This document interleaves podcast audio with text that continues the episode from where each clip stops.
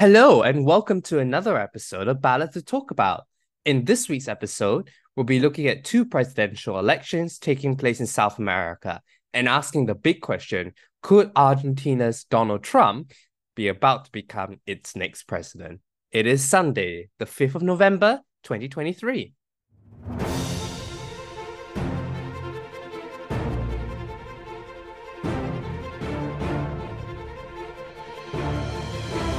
I pledge to be a president who seeks not to divide, but unify. Not now. I not am a in. fighter and not a quitter. It's time for a change in this country, my friends. A real change. Let's keep moving. Slava Ukraine! And joining me always on the other side of the world is my co-host, Sam. Well, we how's everything going, Sam? Yeah, everything's going very well. Um, it's bonfire night tonight, so we're getting fully into the autumn mode now as we bring the ramp up to Christmas. So, yeah, everything's very well. How about you? Well, it has definitely been... Uh, I'm doing very well, thanks. It is a little bit cooler here, which is very nice. It was very British raining, which is today here in Brisbane, which is somewhat um, comforting and um, somewhat... Um, brings back memories, but um, you talk about the fact it was bonfire night. Well, there certainly was a pair of, to use the same analogy, a pair of fiery presidential elections taking place in uh, South America, weren't there? And before we talk about, probably for some Argentinians, given it was Halloween, the scarier of the two, let's uh, let's talk about Ecuador, because we finally have a new president, isn't it, Sam? We do, and I think it's worth saying that last week we did a pair of parliamentary elections. This week we've chosen to do a pair of presidential elections, so we're trying to keep it thematic here on the podcast. But yeah, you're you're absolutely right. Ecuador finally has a new president. We covered the first round of this presidential election when it took place back in August, um, but now we have had the second round a few weeks ago, which saw Daniel Noboa of the National Democratic Alliance win the presidency by fifty-one point eight percent of the votes in the runoff against Luisa González. And he is going to take office as the youngest president in Ecuador's history at just thirty-five years old, and actually the youngest democratically elected leader globally at this time.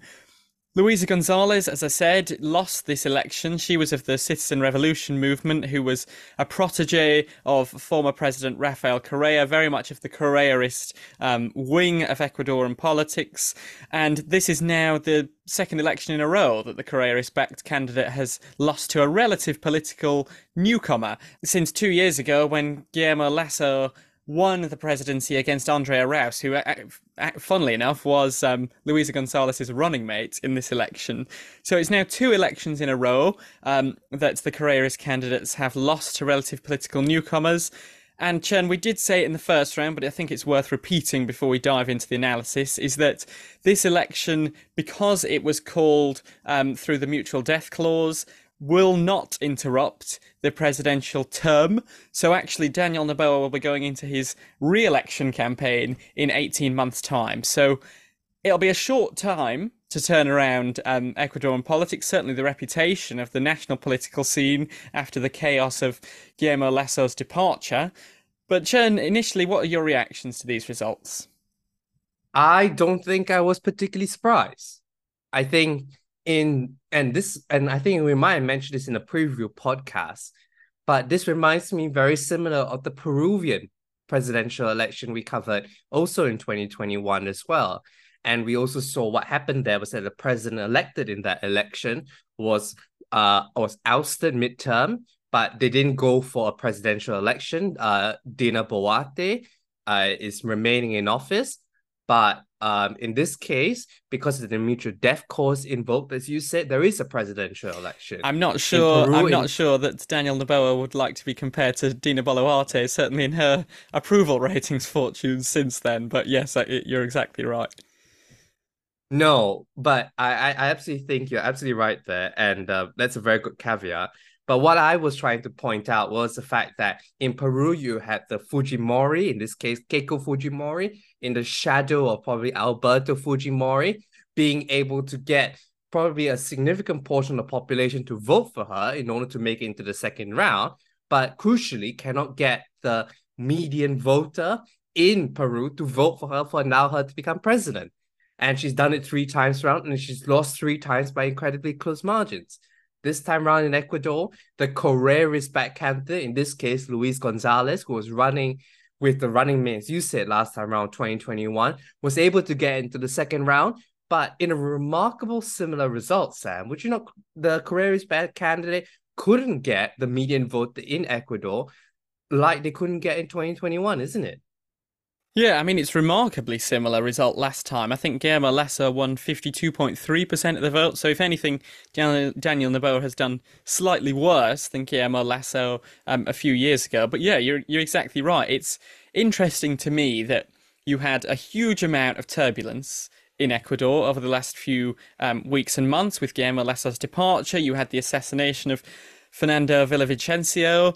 And yet, what has happened is pretty much status quo, which is that a Correaist-backed candidate has very narrowly lost the presidency to somebody who, until now, had not really held national elected office. I think Daniel Noboa was actually a member of the Chamber of Deputies prior to this, but only one term. So, a relative political newcomer, and it looks like whatever the Correaist candidates do, even in the midst of quite... Um, turbulent political times, is that they do seem to have, at least in the mo- in this moment, a ceiling on their potential support, and crucially that's not a majority of the population of Ecuador. And to show you how similar it is, compa- comparing this election to the last election, Guillermo Lasso won um, as uh, sixteen provinces, and uh, Daniel Noboa won the same fifteen provinces. Only one province changed hands from this presidential election to the presidential election in twenty twenty-one. So it's it's a remarkable transfer. So if you voted for Andrés Arauz in twenty twenty-one, you will vote for Luis González in twenty twenty-three. And likewise, if you voted for Lasso in twenty twenty-one, you voted for Noboa in twenty twenty-three in the second mm-hmm. round. And what and and the and you and you talked about Daniel Noboa. I can tell you, was actually elected into Congress the same time that uh, Guillermo Lasso was elected mm, president. Mm. So he's a complete newbie, and yet he's been catapulted to the highest office in the land in Ecuador. Mm. Quite a remarkable story, isn't it? Yeah, and I think, did his father run for the presidency, was it five times? Um, unsuccessfully. So at least Daniel Noboa only ran once and was successful. So he has at least one thing over on his dad, um, who was the banana mogul um, down in Ecuador. But Chern, Before I we talk about how Daniel Noboa won this, I just wanted to just take a step back and look at what this frozen political situation looks like, because there are a huge number of comparisons between pre this election and what follows, because Guillermo Lasso was struggling because the Chamber of Deputies was overwhelmingly um, dominated by the Correa-backed party, who had not a majority, but certainly the most seats in the Chamber of Deputies. Well, that's still the case here. Um, in fact, Daniel Noboa's party um, has has just thirteen seats, and the Citizen Revolution movement has forty-eight seats of one hundred thirty-one. And in fact, the Movimiento um, Construye, who was the party of the assassinated candidate Fernando Villavicencio, they came second place. They have twenty-seven seats. So they're not even the second largest party in this Chamber of Deputies. And you still in Ecuador have the the economic and social conditions that were plaguing Guillermo Lasso. You still have Uh, exceptionally high debt levels, a really struggling economy, a huge issue with cocaine trafficking, and one of the highest homicide rates in the world is expected to be reported, with forty homicides per one hundred thousand people at the last count. And there's only three countries in the world that are, in most recent data, have recorded higher rates than that. South Africa, Jamaica, and the U S Virgin Islands, which has an incredibly small population, so any number of um, homicides brings that rate up. But that's the situation that Daniel Noboa is coming into. So, one, do you think that situation helped him? And two, how on earth is he going to turn that around in just eighteen months? Well, let me just put it this. I mean, let me just answer the second one. Uh, how on earth is it? It will be very difficult. I think eighteen months is enough time for people to, for the honeymoon phase and the disillusionment to set in before the twenty twenty-five presidential elections. And you talked about some of his political problems. He won it he won the presidency without the endorsement of a formal political party. Um, he and the coalition he formed, the National Democratic Alliance. Um, he only leads one part of that National Democratic Alliance. There are two other parts which he doesn't lead. So it's entirely, he has just ridden this wave of discontent, I would argue, to the presidency. And I think what has helped, but and you listed all these reasons about crime rates, you know, four thousand three hundred seventy-three homicides in the first six months. I think what that has done is, um, particularly for a lot of young voters who are fed up with the country's lack of prospects, for the second election in a row, it has attracted someone who is an anti-establishment candidate, who's someone who has not been afflicted, be it, be it officially or unofficially. We're seen through proxies that uh, Rafael Correa is op- employed to um to do very well in this presidential election. What's brought them across the line as well? Do you agree with Sam that Daniel Noboa's relative youth at age thirty-five has enabled to him to appeal to the country's relatively young electorate? Because I know on, around a fourth of all electoral ele- eligible voters aged between eighteen to twenty-nine. So that's quite a big chunk of the population, isn't it? Yeah, I, th- I think I think you're right. I think youth is certainly an element of this. And I did note that he did quite a lot of campaign events in universities across Ecuador. So was clearly um, aiming for that youth vote as well. But I think sort of separate to it, but complementary to it, is I think he represented a change amidst this um, crisis, because he was external to the government and sort of external to the National Assembly chaos, at least his party was, because um, the National Democratic Action Party was only founded in May of this year to directly support his candidacy. So if you were the sort of person who didn't really like the chaos that had been going on in Ecuador for the last number of years, you wouldn't support a Correa-backed candidate.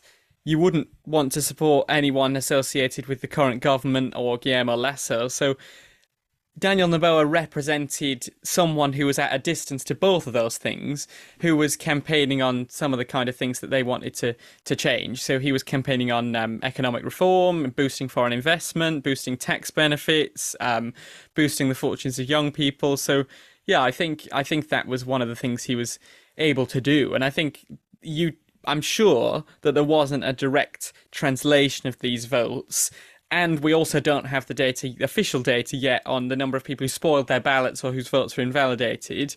However, I do find it interesting that between the first round and the second round, Daniel Noboa's raw vote count increased by three million votes. If you add up the votes for Jan Topic and the Movimiento Construye replacement candidates, that is three million votes between them. So it does seem like the people who chose not to vote for the Correa-backed candidate in round one seemed to all flock to Daniel Noboa. And I'm sure, as I said, it wasn't a direct translation. There was probably some roundabouts going on. There was probably some people who spoiled their ballots. But I do find it interesting that on paper, he seemed to consolidate nearly every single vote of people who didn't back Correa-backed candidates in the first round. Well, I should, and I, I think uh, just quickly another thing to to say about that is um, I, I think that's a very interesting analysis you said there. I'm, I think I also note as well that what's interesting from my point of view is that um, what what has been clear in this round is that in twenty twenty-one, for example, Guillermo Lasso won four in raw votes, four point six five six million votes, whereas Daniel Noboa won five point two five million on a lower share, a share of the vote. So that suggests to me turnout's a lot higher. Um, nearly ten point one million Ecuadorians voted compared to eight point nine million last time round. And turnout um, then was eighty-two percent of valid votes. So it suggests an incredibly high turnout in Ecuador in between twenty twenty-one and twenty twenty-three, suggesting people thought the stakes were very high. I and mean, I did note that, about... however...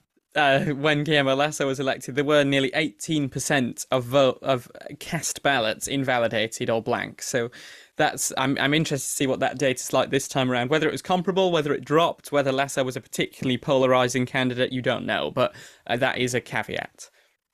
I think that's a very important caveat. And you talked about Daniel Noboa's appeal. I didn't note that he he he tried to present himself as both, as you said, in a way, neither the left wing associated with uh, the Correas nor the right wing in an attempt to disassociate himself with um, Guillermo Lasso and the, um, his unpopular administration.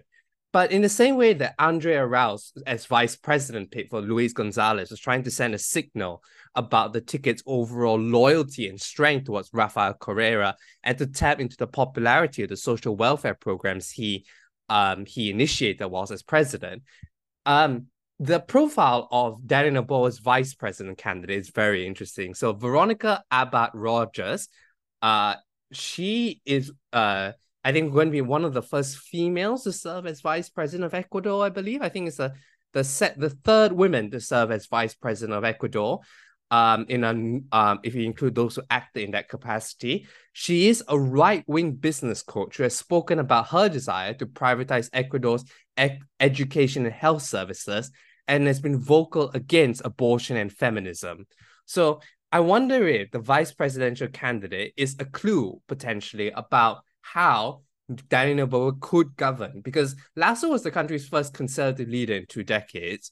I wonder if through the vice president, he very subtly indicates, because he also has a business background like uh, Lasso, he went to Harvard, Ken, uh, Harvard Business School, he was a banker beforehand as well, how he could potentially govern. Do you think so, Sam?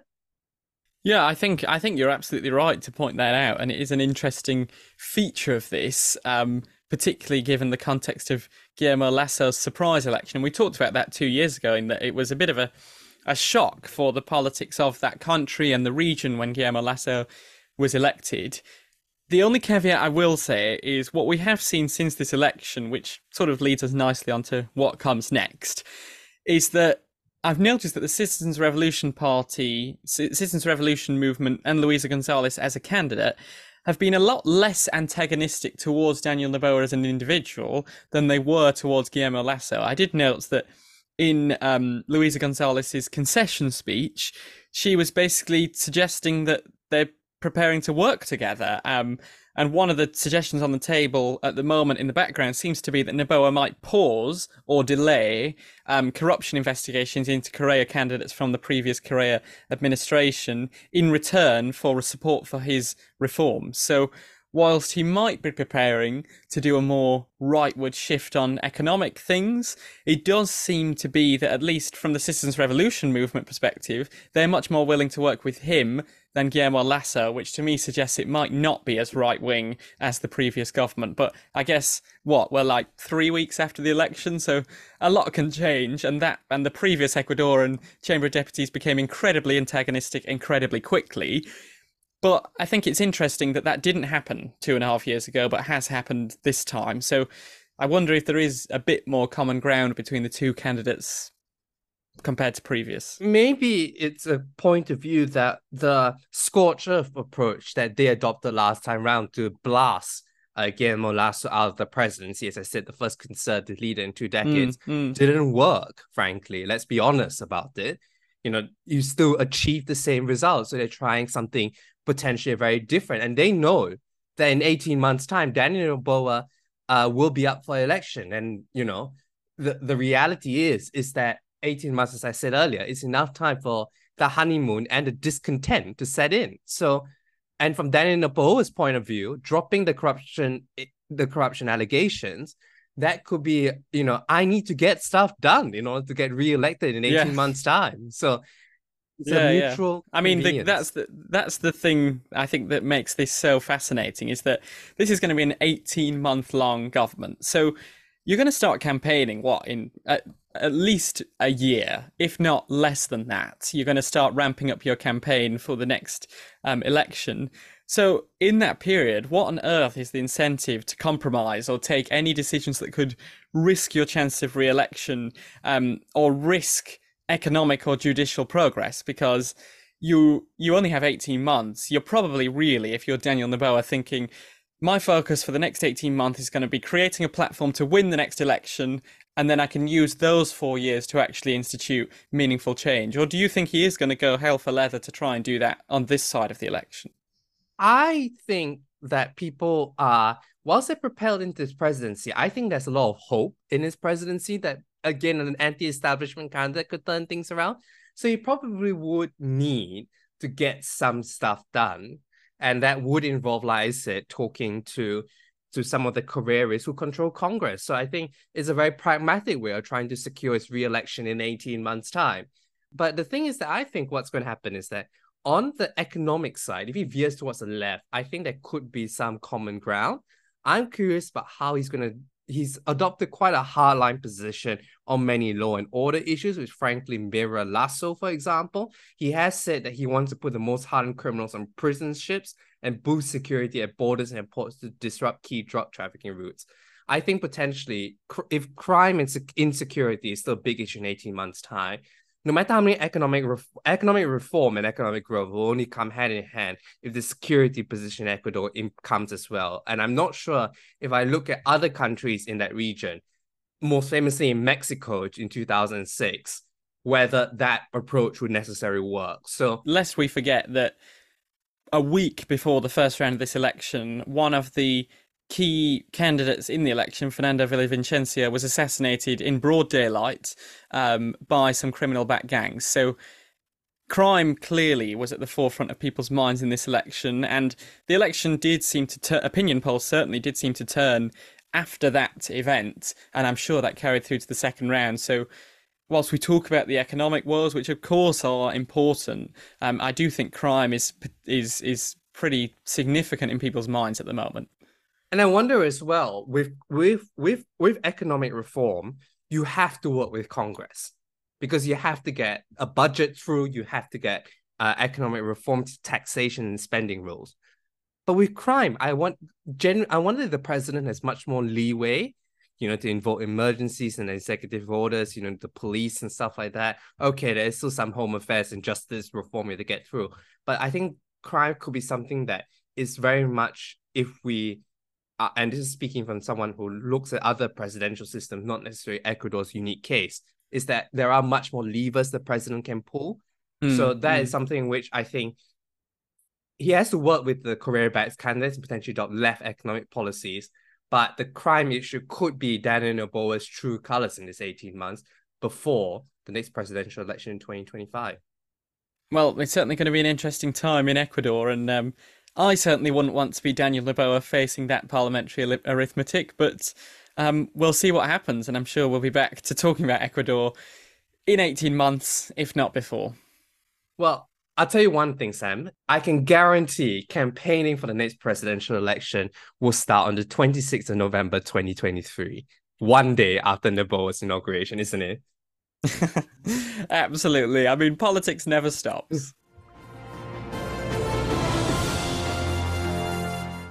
Okay, so we'll be moving south from Ecuador to be talking about the first round results of the Argentinian presidential and parliamentary elections, which will go for, and on the presidential election side, we'll see a runoff between the economy minister, Sergio Massa, who came a surprising first with thirty-six point seven percent of the vote, against, and he will be joined in the second round by the far-right libertarian anti-establishment candidate Javier Milei, who won thirty percent of the vote. We should note that eliminated in the first round is the former security minister Patricia Bullrich, who won twenty-three point eight percent of the vote, and she has since thrown her support behind Milei, but it should be noted that her Juntos por el Cambio coalition is split. So while she and the former president Mauricio Macri at both by Javier Milei, it's not necessarily putting Milei potentially as a favorite for uh in the second round.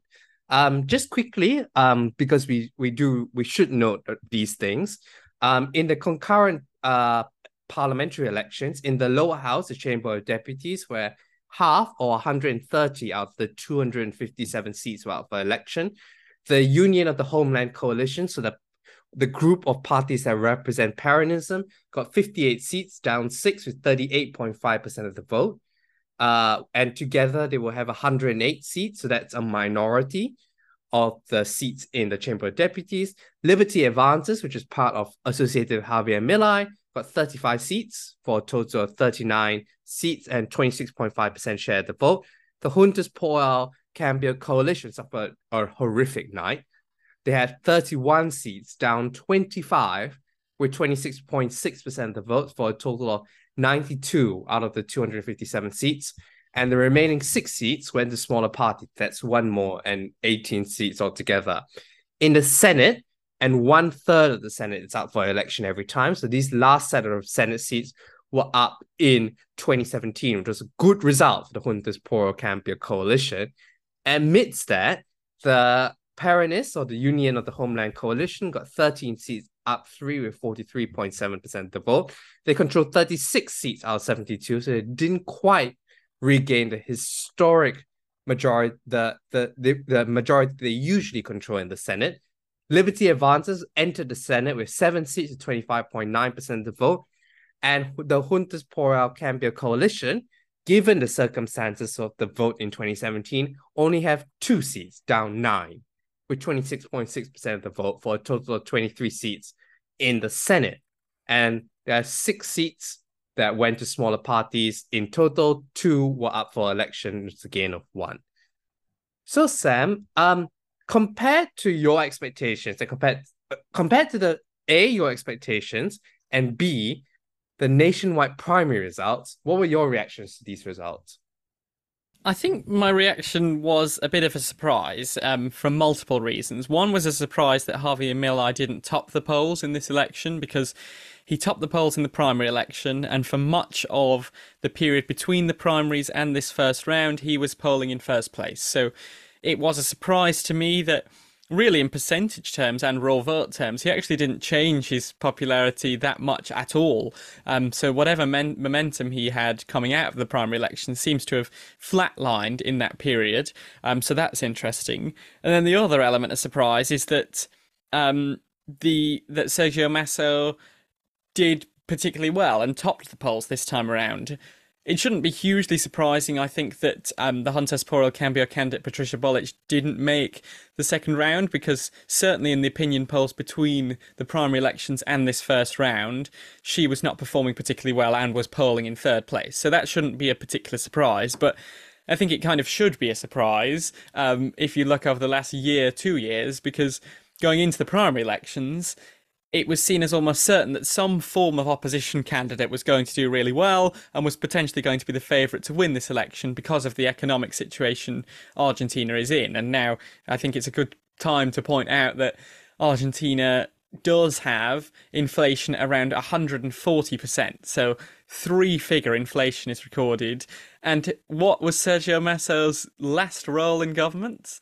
Well, he was um, the economy minister uh, under Alberto Fernández. So he has been directly responsible for the economic performance of Argentina. So it it's, I guess, my main surprise is that the person who seems to be directly responsible for the situation which propelled opposition candidates to be successful has been the most successful candidate, which I think in itself should be one of the headline reactions to this remarkable result heading into a second round that, at least in the moment, he seems the marginal favourite to win.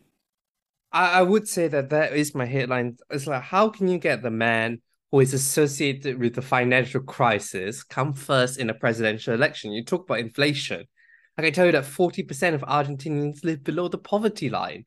Argentina remains the world's single largest debtor to the International Monetary Fund, owning forty-six billion U S dollars. So it's a huge amount. Um, and it's and and yet the economy minister has still come first. So that just beggars belief. And it came from nowhere, because I think certainly from the primary results, my expectations was that you'll see Milei first, Massa second, and then Bullrich third, certainly compared to the opinion polls, because I think Massa did gain between the primary and the general, and I expected Bullrich better. To see him top was something, considering the economic circumstances, I find remarkable. So that leads to the inevitable question, Sam, of how did he outperform expectation in opinion polls then? I think my headline theory to this, and you'll have to bear with me because it's a bit of a journey, is that I think the context of this election created a situation where the incumbent government was the front runner to oppose the sort of um, ideology that was being espoused by Javier Milei. Because I think what happened in this election was that um, Patricia Bullrich and the Juntos por el Cambio coalition became so fragmented because of the divisive primary that was run between her and Horacio Larreta that they sort of became out of the equation. And then when you had Javier Milei emerging as the primary opposition candidate, and he and his ideology is vastly different to that being presented by either um, Patricia Bullrich or um, Sergio Massa. He wants to pretty much dismantle um, the federal government and federal intervention, um, become completely isolationist, um, turn to the U S dollar um, almost overnight. So it's a very different um, ideology being espoused by either of those people. And I think in retaliation to that, people who opposed that kind of ideology in Argentina felt like the incumbent unpopular government represented the more positive vision for Argentina. So they were able to ignore the sort of record of the incumbents and focus more on they are the institutionalist, um, traditionalist um, opposition to Javier Milei's platform, which is something that seems so alien to a large proportion of Argentinians. I mean, it's worth saying that um, Javier Milei performed ex extremely well for a candidate who isn't backed by one of the main political coalitions in Argentina. And clearly there's a large percentage of people in the country who either support what he does or support some radical opposition to either of those two things. But I think primarily Sergio Massa's surge and overperformance relative to his personal record and opinion polls comes down to the fact that if you didn't support Javier Milei and wanted to support somebody who could actually beat him, Sergio Massa did seem like the the sort of obvious choice for those people, um, which I think Patricia Bullrich will be a bit annoyed about as someone who was actually the opposition to them. But she was quite a radical right-wing candidate for Juntos por el Cambio as well. So um, I think Sergio Massa sort of came down the middle as, as the moderate, both a moderate Peronist, but also the moderate against Javier Milei. Well, I, I think one thing you can talk about uh, uh, Patricia Bullrich and um, briefly is that she, she called herself the Iron Lady of Argentina. So I think we know who she's trying to emulate with that phrase and turn of phrase.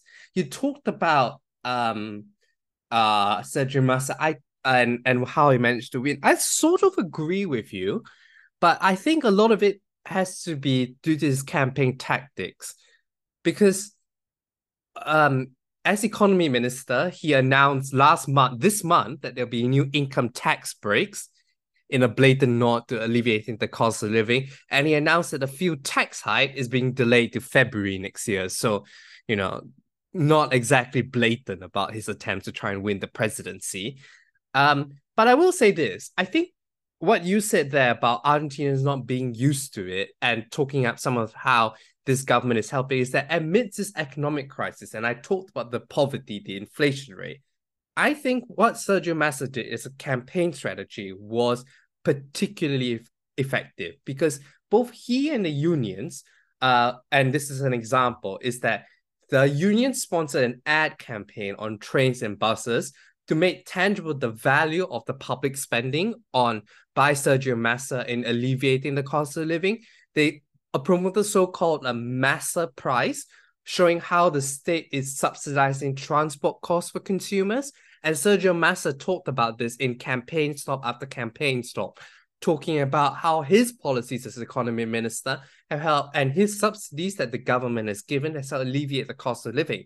And he contrasted that by what he called the Milei price and the Bullrich price, showing how candidates' proposals to slash spending and uh, slash the subsidies will impact them directly. So he could present that contrast, which I think was particularly effective in the cost of living. And when it became very much thinking about myself, and yes, you might be fed up with this, uh, with the with with the current government, but com but the fear of seeing the subsidy, which has been so crucial to making your life even not, which could have made your life uh, a lot more worse if it wasn't withdrawn.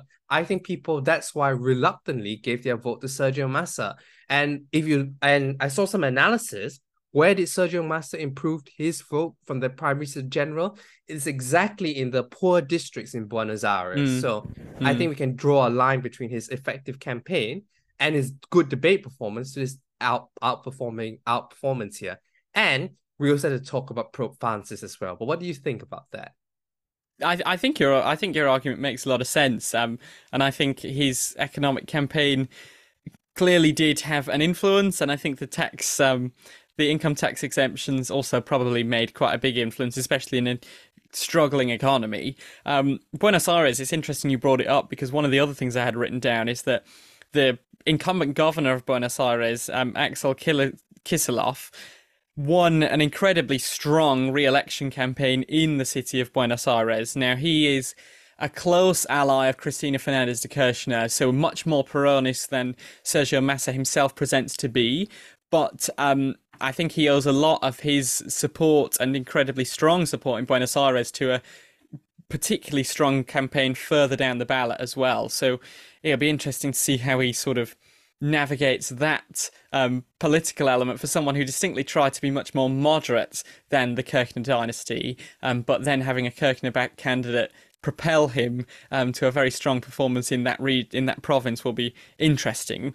And I think you can't also ignore the fact that there has been a historic strength of Peronism and Peronist-backed candidates. I mean, since nineteen fifty-one, with the exception of the fifteen years that the party was banished in Argentina, they've only lost the presidency on three occasions: nineteen eighty-three, nineteen ninety-nine, and twenty fifteen. So I therefore think it shouldn't come as any surprise that Massa outperformed expectations and was incredibly competitive in this election, because Peronist candidates and parties endorsed by that wing of um, Argentina's politics have been incredibly strong. I mean, twenty fifteen was won by Mauricio Macri of the opposition, fifty-one to forty-nine percent in a runoff, and nineteen ninety-nine was won outright by Fernando de la Rúa. So they didn't get to a second round in that occasion, but because the second round didn't exist. So they have been at the height of Argentinian politics. And I think regardless of what the sort of economic outcomes are, that kind of platform can't be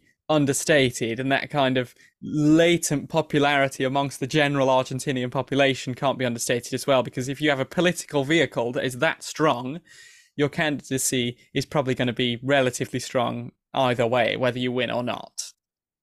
Well, I think it's interesting. Um, we talk about Peronism, and I think listeners should understand, because Peronism is so integral to Argentina, but it's, it's associated with two politicians, I would argue, who have long departed Argentina's political scene: Juan Perón and, of course, his wife, Eva Perón. And we all know "Don't Cry for Me, Argentina," that famous song.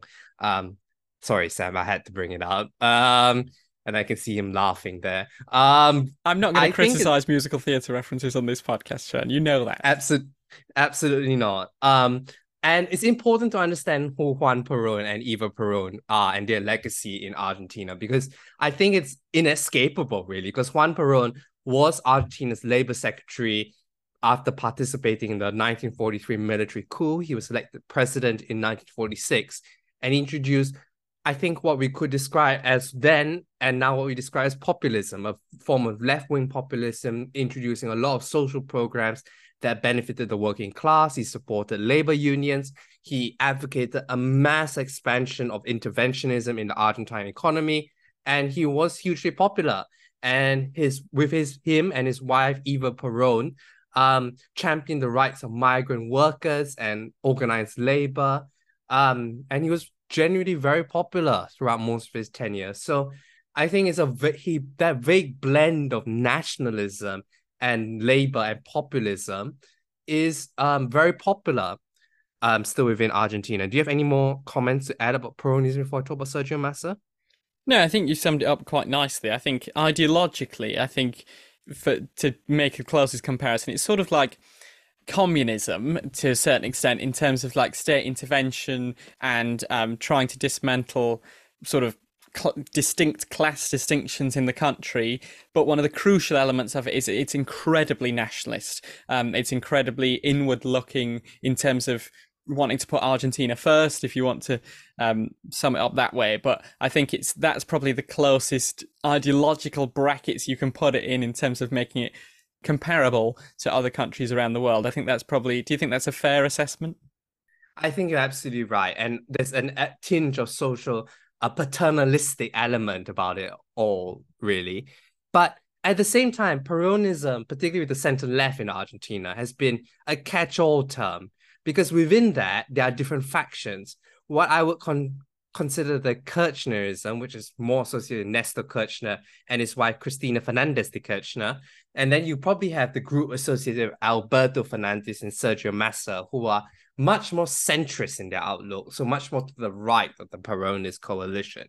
I don't think someone associated with the Kirchnerism, which is a very, uh, which is much more left-wing economically, there's a very strong nationalist, but much more confrontational approach to Argentine politics would necessarily work in this environment, particularly when you have Javier Milei as well, providing that confrontationalist approach as well. I think it would just be incredibly polarizing and it might not necessarily work. Whereas Sergio Massa's much more centrist version, I think in twenty nineteen, where Cristina Fernández de Kirchner thought that she could control Alberto Fernández, some would say somewhat successfully behind, pull the strings behind the scenes, I think she realized now that she had mm, to step completely mm. out of the limelight in order to get a Peronist candidate or to ensure that the brand of Peronism remains in the presidency. So I think she has been quite, she has said that she has acknowledged there's no love lost between uh, Cristina Fernández de Kirchner and Sergio Massa, because Sergio Massa served as Cristina Fernández de Kirchner's cabinet chief, but ran against the official Peronist candidate in twenty fifteen. Mm. So there is no love, love lost. I think she has only said one kind thing about Sergio Massa, which is that, oh, you know, she he had a half road, he had a hard road, tough set of circumstances to deal with his economy mm. minister, but that's about it. And I think that sort of distancing from Cristina Fernández de Kirchner has in fact proved a little bit helpful. Do you think Sergio it's Massa. Do you think Sergio Massa's um, sort of more moderate political uh, ideology is the reason why the Together for Change, the Juntos por el Cambio candidate Patricia Bullrich was just shut out, because um, he was able to capture some moderate voters that usually would flock to her opposition in this case? Or do you think that's a whole different story? Possibly. That might have explained a little bit. Um, and particularly, I would say... Because it is, it is an interesting facet of this election that Patricia Bullrich or whoever was going to be the Juntos por el Cambio candidate isn't in this second round. It is an interesting facet of this election, I think. I think it could explain why between the primaries, when there was a more moderate Juntos por el Cambio candidate on the ballot, and what we saw as the final result, that uh, some of the votes leaked, not necessarily went one hundred percent to Patricia Bullrich, but some of it went to Sergio Massa. But I still think the reason he outperformed in the polls in the end was because of the underlying strength of Peronism. So I I think it's somewhat, ex it explains its rise, but may not explain its outcome, if that makes sense. Do you buy that? Yeah, I think that's fair. I think that's fair. It was just, I just think it's, it is interesting that you have sort of like a dire economic situation and a pretty divisive um, populist candidate on the table in Javier Milei, and yet the opposition Is was not really even that close to making the second round, and that I think is is an indictment on Patricia Bullrich's candidacy. And I wonder, is should we talk a bit about her her move since um, not making the second round, and what to expect from the opposition going into this second round? I think that's maybe a nice transition. Yeah, I think I think you're absolutely right. But before that, um, Sam, I have a very simple question for you, and for. We talked a lot about, particularly the midterms, with Cristina Fernández de Kirchner, who the Kirchners are. You know, you can't you can't write the last twenty years of Argentine politics without talking about Chris, the Kirchners. But who is Javier Milei? Because I think part of the reason why um, he's just been a very successfully been able to capture the anger of um, of a lot of voters, including, I suspect, a hefty chunk of young voters who have been fed up with Argentines' political situation. Does that sound familiar compared to Ecuador? Who probably would have voted for Patricia Bullrich, but because of this an anti-establishment option, I went to vote for Javier Milei. Um, Javier Milei became famous on TikTok. He is an economist um, who became famous on TikTok. He is called Argentina's Donald Trump. He has gone around at campaign rallies waving around giant replica dollar bills, because part of his plan is to um, to use is to use the U S dollar rather than what he called the excrement of the Argentine peso. And he has also gone around campaign rallies uh, brandishing a chainsaw, symbolizing, symbolizing his intentions to slash a bloated government bureaucracy including to close the ministries of sport, the Ministry of Culture, the Ministry of Social Development, the Ministry of Women, and to merge the health and education portfolios. So quite a radical, um, quite a radical um campaign platform, and he has also brandished his anti-establishment uh credentials by calling the political class quote paral- parasitic, and has said that the cure for inflation is to eliminate Argentina's central bank. So I think in the moods for anti-incumbency, would you not agree with me, Sam, that his much more eye-catching announcements have just been simply been able to catch the public's imagination, that something that which Patricia Bullrich probably, even though she's much more right-wing, probably would never be able to expound, isn't it? No, and he's become a story around the world as well. I, I remember when there was the primary elections um, taking place in August, it was actually one of the main stories on the B B C News homepage that about Javier Milei and his his victory in that primary election. So he's sort of become a story abroad as well. And I think that that can't be discounted in trying to understand why he sort of captured the opposition mood um, in Argentina as well. And there's probably an explanation as to why Patricia Bullrich, since the first round, has endorsed Javier Milei. Um, I mean, it's not a straightforward endorsement because a lot of the Juntos por el Cambio coalition is pretty uncomfortable with that endorsement. But her and Mar- Mauricio Macri, former president, have endorsed Javier Milei going into this second round. Um, Chern, your reactions to that?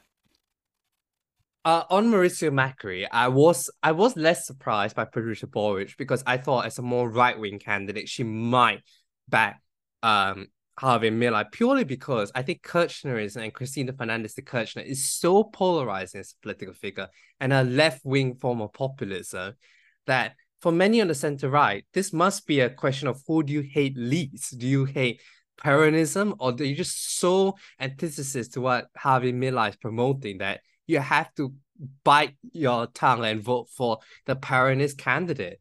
But what I did hear about why Mauricio Macri backed um, uh, Sergio Massa is because they fundamentally hate each other.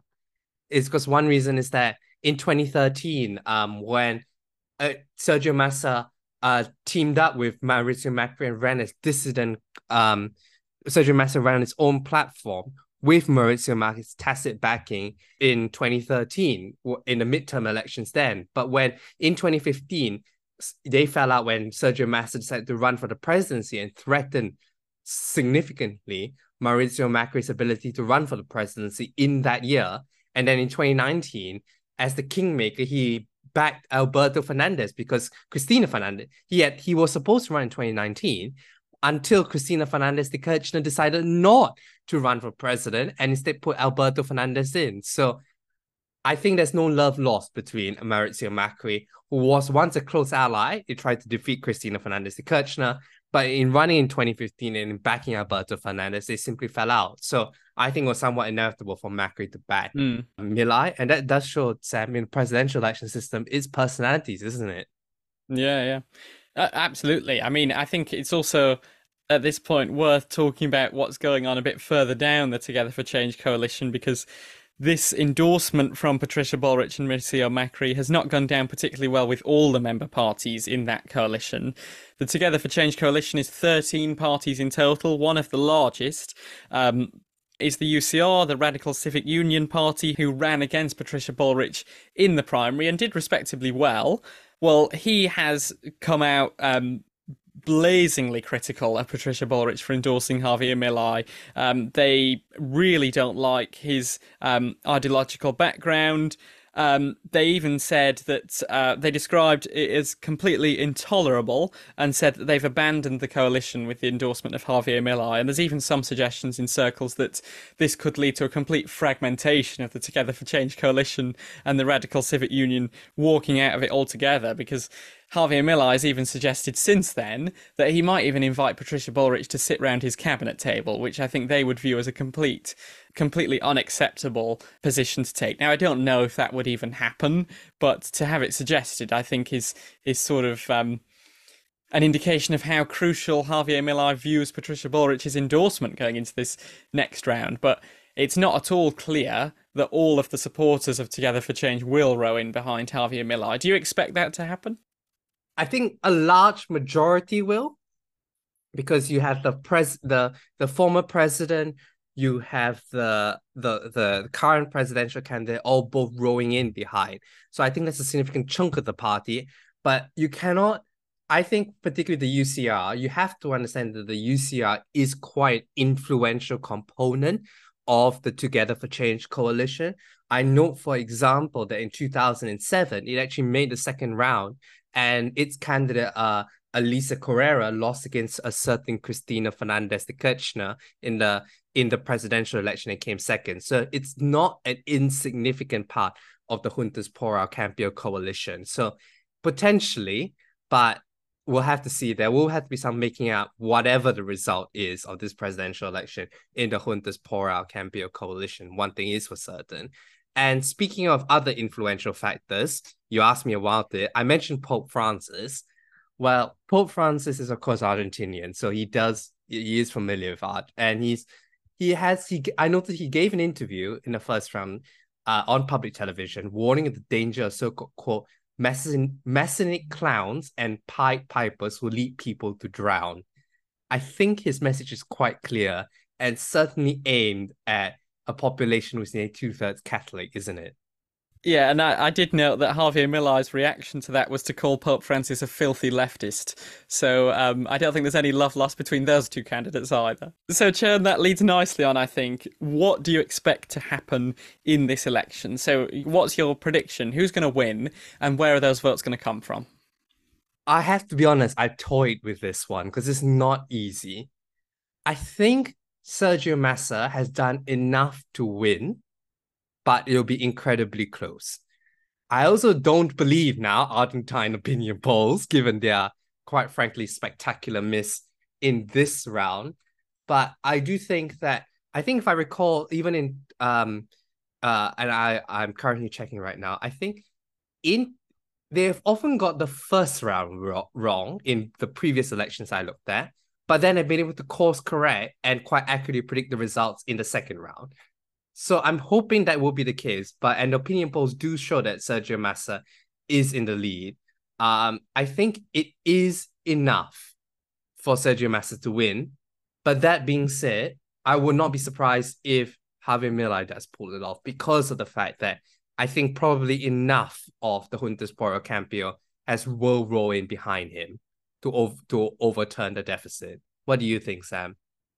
I think I'm going to give a similar non-answer to you, which is that I really don't know. I think it could genuinely go either way. I think my head tells me that Sergio Massa is probably more likely to win because I think there is enough people within the Juntos por el Cambio world, particularly your the the civic union um, tradition of that coalition, who would probably bite their tongue and vote for a Peronist candidate to prevent someone like Javier Milei becoming president of Argentina, because it's not just sort of like an ideological opposition. This is a complete opposition to how the state functions and how government is run. And I think there will be enough institutionalists in the Juntos por el Cambio world who might bite their tongue and vote for a Peronist candidate in this case. And I think, as we said right back at the beginning of our discussion of Argentina, I think the fact that Sergio Massa comes from a more moderate wing of Peronism is crucial here, because I don't think they would be able to hold their tongue and vote for someone like Cristina Fernández de Kirchner, but I think they could hold their tongue and vote for someone like Sergio Massa. So it really depends whether people are prepared to do that as to what happens, but I think there will be enough people prepared to do that to prevent Javier Milei winning this presidency, but I think it could be incredibly close. And I think crucially now, Cristina Fernández de Kirchner is not on the ballot whatsoever. Yeah, I yeah. think in twenty nineteen, people thought as V P, you know, Alberto Fernández is on mandate, you know, he will be much more moderate and it will somehow work. I think the last four years have proven it's not been able to work because she's still strident and she's still radical. She's unwilling to change her own views and compromise. But the fact she's nowhere near on the ballot, I think, will really help trying to consolidate some of those disaffected moderates. And for the centre-right, I come back to that question earlier. The outcome of this election will be moderate to centre-right voters deciding which of the two options they hate the least. Mm. It's not going to be a vote probably of confirmation. It's probably going to be a vote more against one candidate than the other. And I think it will A, tell us about whether anti-establishment politics are still very strong, like in the region, like we saw in Daniel Noboa's election, or if the Peronist tradition in Argentina is still, despite all the bruises in the last four years, is still overwhelmingly strong, isn't it, Sam? Yeah, exactly. And we don't have too long to wait because the um, the second round will actually be held a fortnight today. Um, so we'll have to see what happens, Chern. But it's going to be quite a significant moment for Argentina, whatever happens, because it's either Peronism continuing or quite a break from not just Peronist tradition, but Argentinian political tradition in general. Well, let's put it this way. Um, I saw that uh, Jair Bolsonaro's son flew into Buenos Aires in the expected first round victory of um, of um, Javier Milei. So the question is, is whether he would then, would he jinx it again by going in the second round? We shall see. But, you know, we will be talking about this two weeks time. And to finish off, Sam, you know, we both, well, we both love T V, movies and celebrities. So I'll be there for you when we talk about the results. But on that note, um, from one friend to another, that is it for the latest episode of Ballot to Talk About. Do join us again next week when we'll be reviewing state election results in the United States and reviewing the uh, political year in the U S. And as always, we'll continue to keep you up to date on the world of politics and elections from around the world. You can follow us on Twitter, Instagram, and Facebook at ballot underscore talk. And please do leave us a rating or review. I'll simply tell your friends about us. You can also email any feedback or comments to ballot to talk about at gmail dot com. My name is Chern Han, and until next time, we will speak to you soon.